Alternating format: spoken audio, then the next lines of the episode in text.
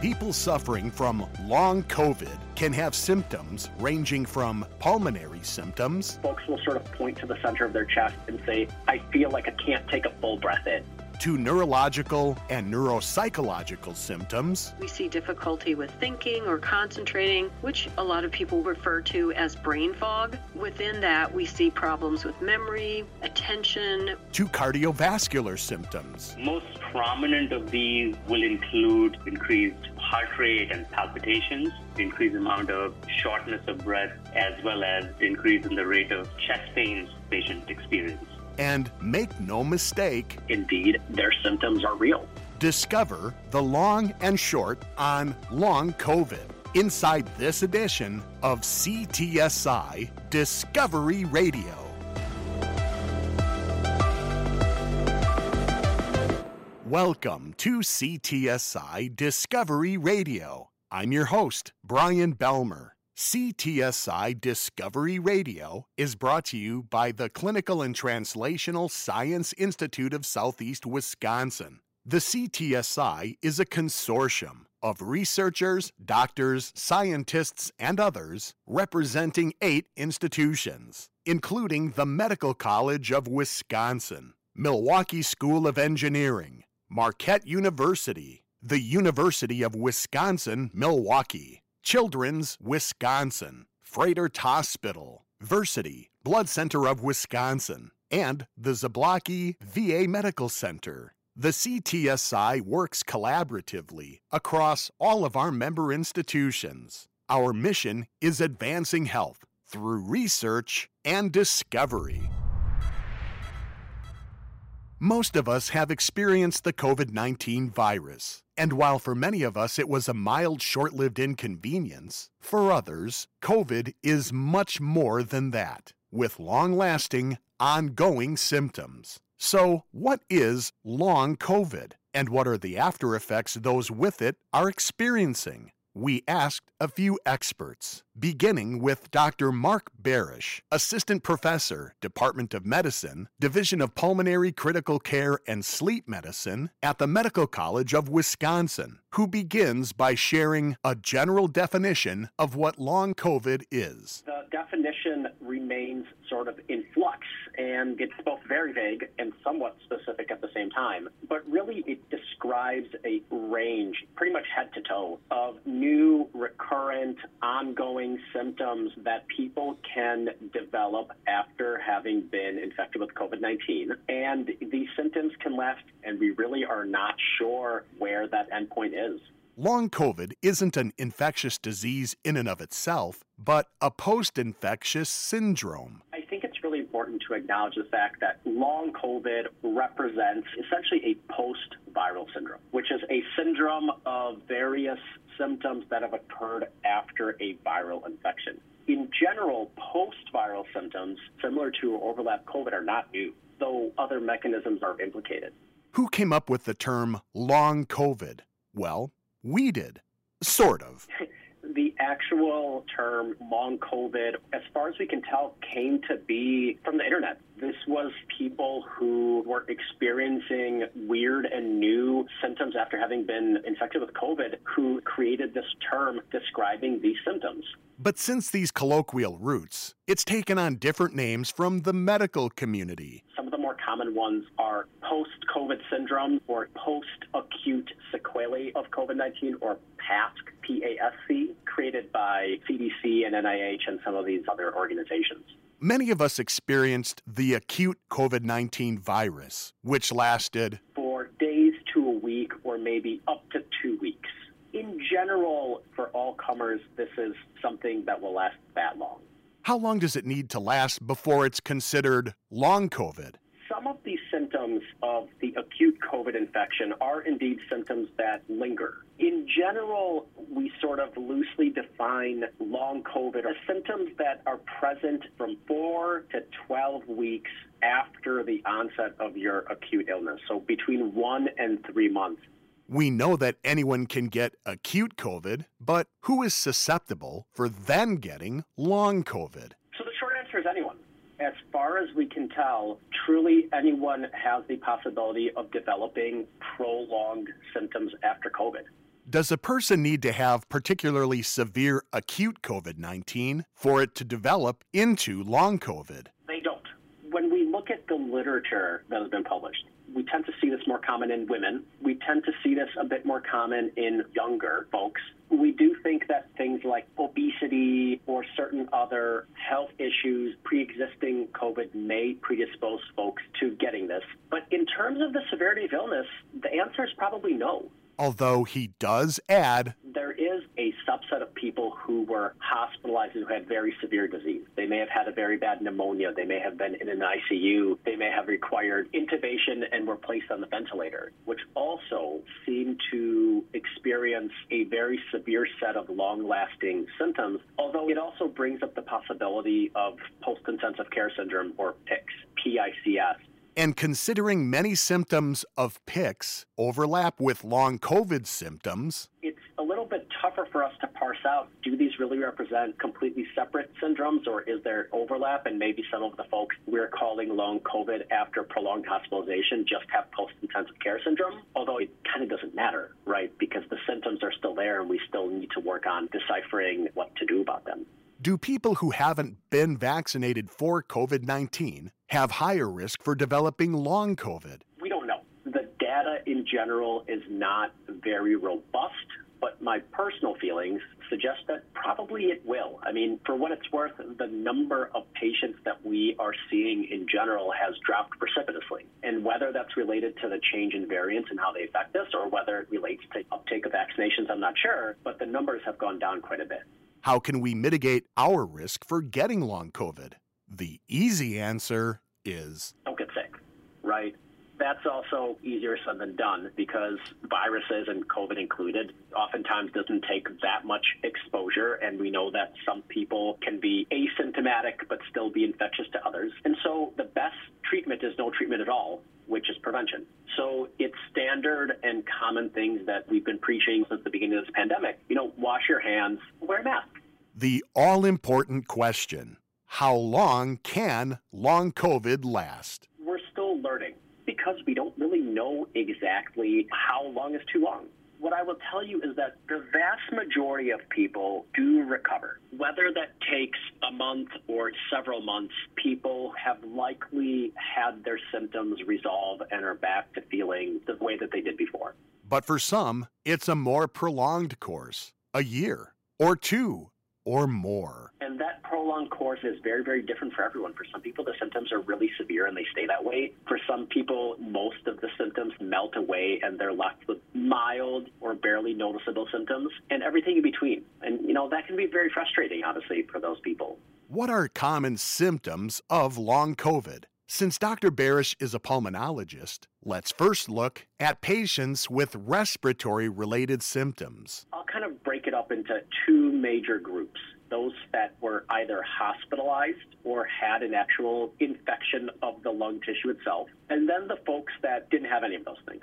So the smaller first group were hospitalized and had pneumonia or may have been in an intensive care unit or on a ventilator. They may suffer from breathing problems that are surrogates of having had a very severe infection in their lungs. And they may also suffer from a lot of issues, COVID related or unrelated, akin to the post intensive care syndrome that we discussed. Whereas the larger second group weren't hospitalized or have pneumonia, but they also have lasting respiratory problems, but many of these folks experience breathlessness or what we call exercise intolerance, sensations of chest tightness or wheezing or cough. But the ways that we test for these things, they all come up normal. And that doesn't mean that the symptoms aren't real. It just means they're coming from somewhere these tests are not testing for. This profound sensation of breathlessness appears most common, but there are other respiratory symptoms center of their chest and say, I feel like I can't take a full breath in.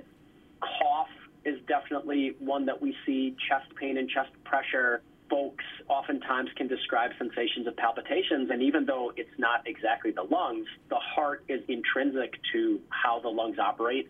We asked Dr. Barish, how debilitating can the respiratory symptoms be? The symptoms are quite debilitating because many of the folks that I see in clinic are young and relatively previously healthy folks. So it's debilitating, it's anxiety provoking. Patients say, My family don't believe me. My friends say, Suck it up. They are told, and it's, quote, all in their head. But it's very real, as is another byproduct of the breathlessness. A majority of patients will experience some degree of fatigue. They develop this really profound exhaustion, much, much more than generally we're used to after exerting ourselves. That exhaustion can be onset within minutes or hours and can last hours to days.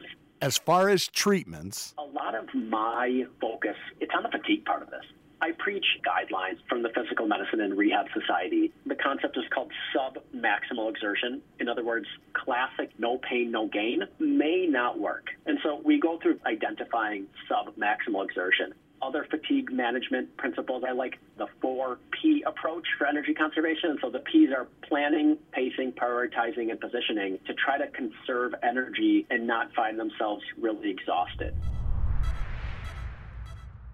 Next, we get expert insights on the neurological and neuropsychological impacts of long COVID from Dr. Sarah Swanson, Chief and Professor, Department of Neurology, Division of Neuropsychology at the Medical College of Wisconsin. Dr. Swanson recalls In about April of 2020, we started hearing anecdotal reports from people not fully recovering from infection with COVID. Individuals who reported symptoms persisting for weeks or even months after the acute phase. Soon recognized as post acute or long COVID which she notes many experts don't necessarily consider one condition. But many potentially overlapping entities with different biological causes and different outcomes. And it's relatively common. One in five COVID survivors between the ages of 18 and 64 years, and one in four who are 65 and older, will have a health condition that might be related to their previous COVID illness. So it's fairly common.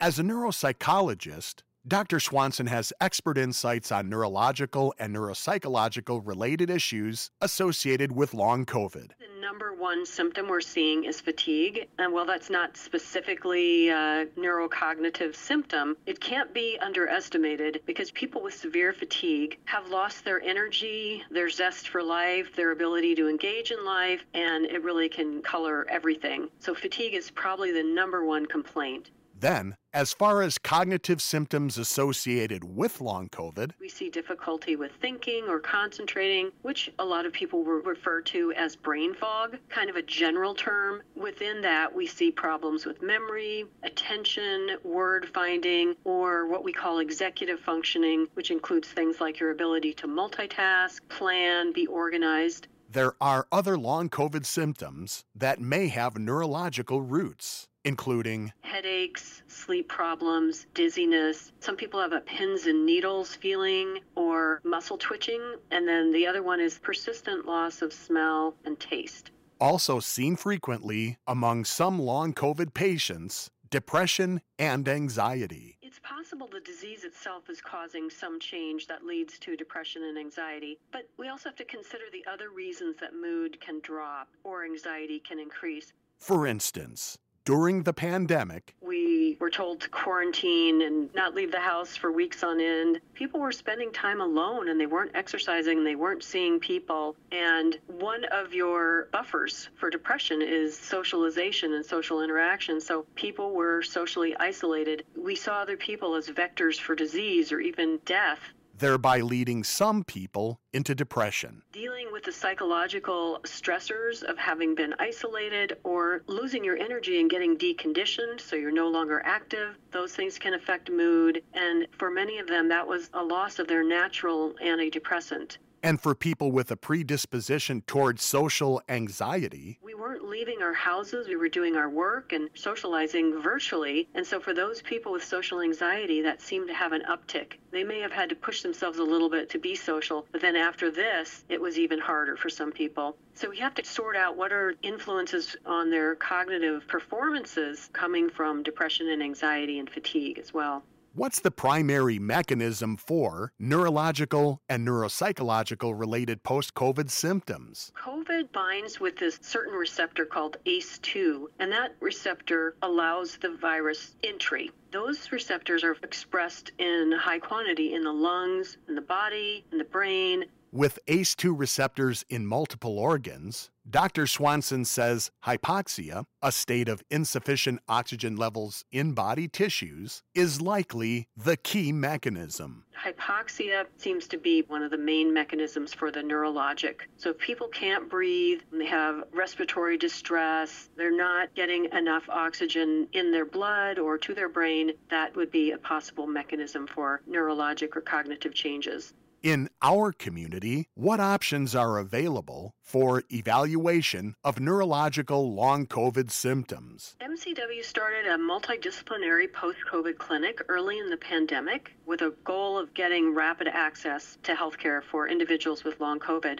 And the neuropsychological testing for those with cognitive concerns can be really helpful in trying to determine what specific cognitive issues there are, because that can help us direct the treatment planning. We'll learn more about this post COVID clinic later. Speaking of treatments, what are common treatments for neurological and neuropsychological symptoms of long COVID? If a person is really deconditioned from their fatigue and they've lost a lot of strength, physical therapy would be an obvious solution. ENT has some olfactory treatments for those who have lost their sense of smell. Cases where we see people who have an attentional disorder for a short term, they can have some improvement in attention and fatigue using a mild stimulant. Antidepressants and exercise are the most effective treatments for fatigue and deconditioning, and they also have a positive benefit for mood. What about anxiety or depression brought on by dealing with long COVID? Counseling is helpful and we even see people with PTSD who had a very severe course of COVID and may have some post trauma symptoms, and they can benefit from counseling as well. What does the latest data indicate about long COVID? Was a great survey called the Pulse Survey that came out from the Census Bureau and the National Center for Health Statistics earlier this year, and they found that the percentage of people reporting long COVID is declining. So in 2022, 19% of people who had COVID were reporting long COVID, and that number declined to 11% in 2023 and more positive news from that survey. We asked people who had long COVID at any point, and more than half of them were reporting that their symptoms had resolved. So many people are having resolution of long COVID symptoms within a year. So that's a really promising and hopeful thing. For both long COVID patients and the doctors who treat them, because in the pandemic when people came in with long COVID, we had nothing that we could really tell them because we just didn't have the data. We didn't have enough passage of time to know what this course was going to be. So this was a promising survey. So while neurological and neuropsychological setbacks can be challenging, cognitive difficulties from long COVID tend to resolve over time. It's really important to keep moving, to get your strength back, to gradually increase exercise and engagement in activities, even if it's hard or even if it's baby steps. And for some individuals, treating depression that's going along with the long COVID can help improve all the symptoms as well. And for anyone who's battling symptoms of long COVID, don't suffer alone. Seek treatment, seek evaluation, stay hopeful that there is a good prognosis for improvement, and keep moving forward, overcoming the fatigue. What about long COVID symptoms related to the cardiovascular system? Let's find out from Dr. Abhinav Sharma. Assistant Professor, Department of Medicine, Division of Cardiology at the Medical College of Wisconsin. We asked Dr. Sharma, is long COVID indeed causing heart problems? Yes, there is certainly uh, that long COVID is causing increased amount of heart problems. There have been also studies in this regard and certainly been increased signal from both a symptomatic standpoint and from the standpoint of follow-up in terms of actually diagnosing specific disease points that there is increased rates of heart problems in patients who have long COVID. Among long COVID patients, how common are cardiovascular symptoms? When we at the entire set of symptoms that patients who have long COVID present with, cardiovascular related symptoms appear to be the third most common set of symptoms. after pulmonary symptoms and symptoms related to neuropsychiatric disorders and mental health disorders, cardiovascular related symptoms are the third most common set of symptoms.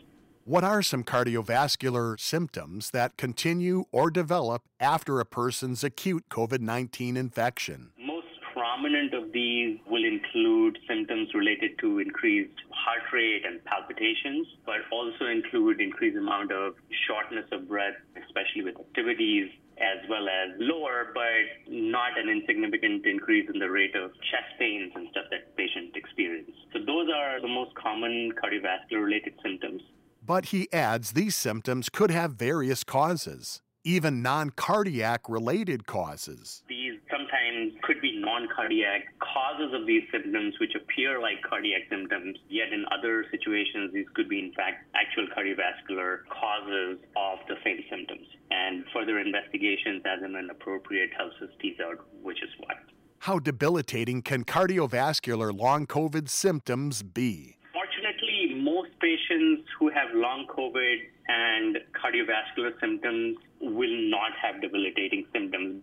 However, some aren't so fortunate. Especially those who have symptoms related to fatigue, shortness of breath, and symptoms related to changes in heart rates and blood pressure, especially postural changes that cause either an increased sensation of heartbeat or palpitations.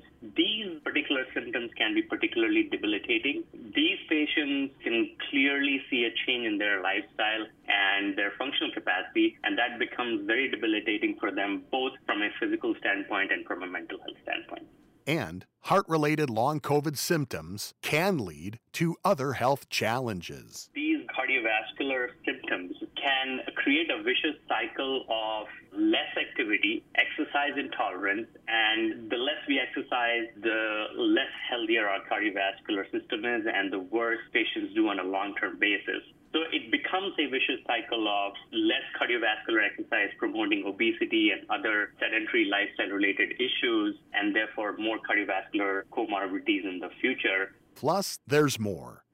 Also causes stress related disorders, mental health disorders, especially depression, has been independently associated with an increased or worse outcomes in patients with heart disease. So all of this becomes interrelated at some point in those patients who've seen a significant decline in their functional capacity due to development of long COVID symptoms and cardiovascular symptoms. Who's most susceptible for heart related after effects of long COVID? The data related to who experiences long COVID heart related symptoms is still evolving. But what we know for sure is that those patients who have had a severe COVID related initial manifestation are the patients who are more likely to develop prolonged and severe long COVID cardiovascular related symptoms. More specifically, individuals and those with prior cardiovascular diseases, as well as women in their 40s to 60s, when they develop acute COVID, they may end up getting more severe and more debilitating long COVID symptoms.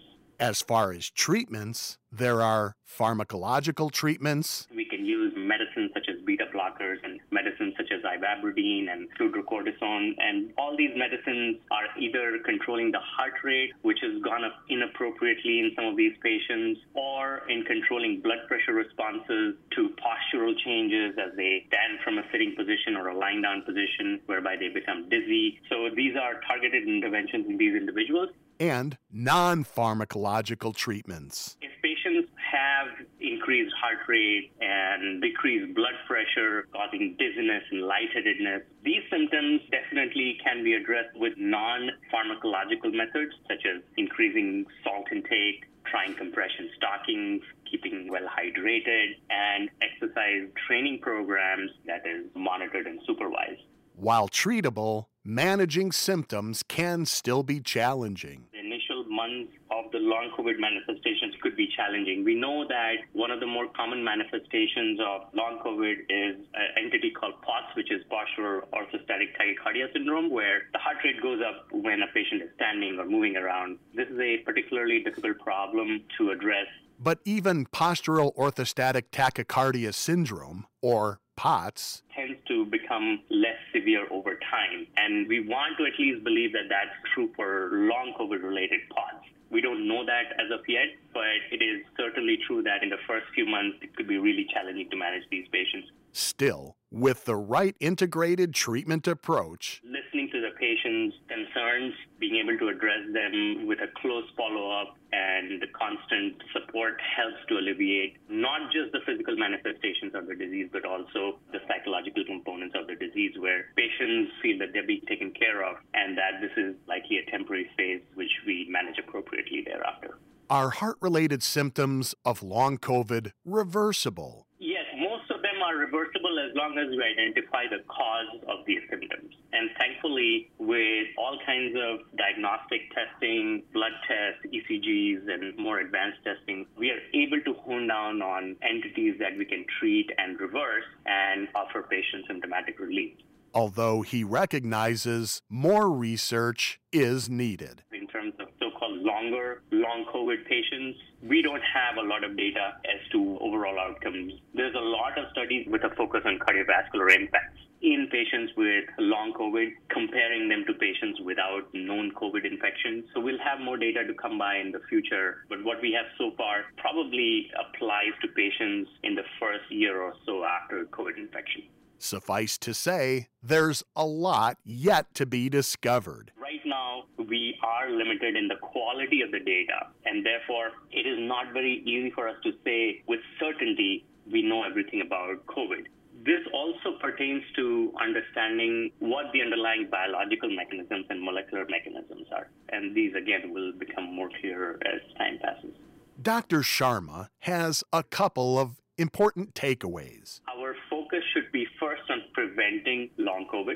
The more severe the manifestations of COVID are initially, the higher the likelihood of long COVID is. And the best way to prevent COVID initially is vaccination and prevention. So that's number one.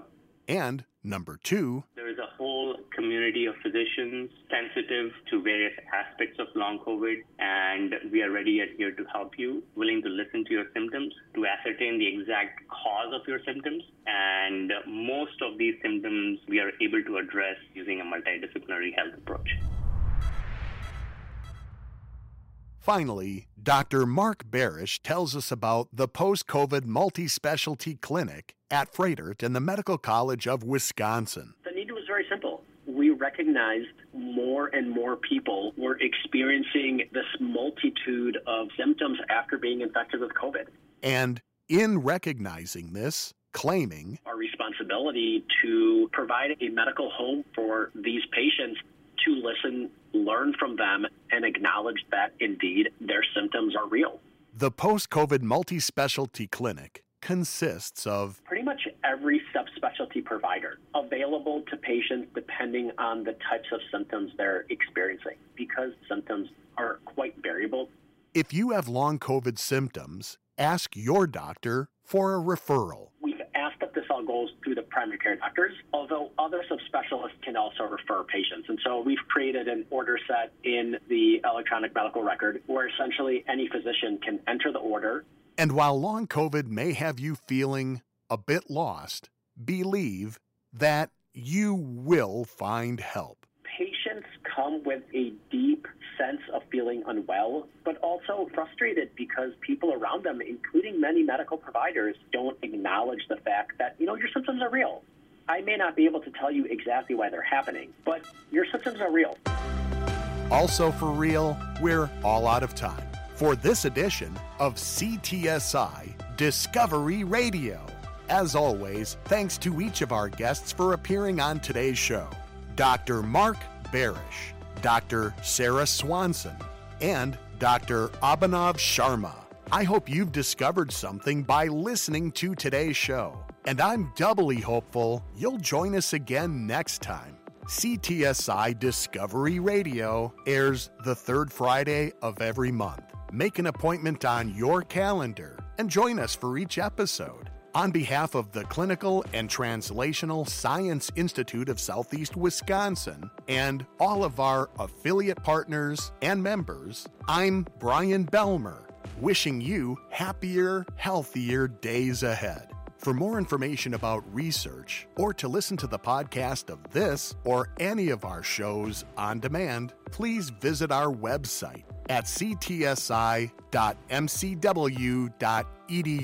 CTSI Discovery Radio is written, produced, and hosted by Brian Belmer in collaboration with WMSE Radio. The CTSI and this program are under the direction of Dr. Reza Shaker.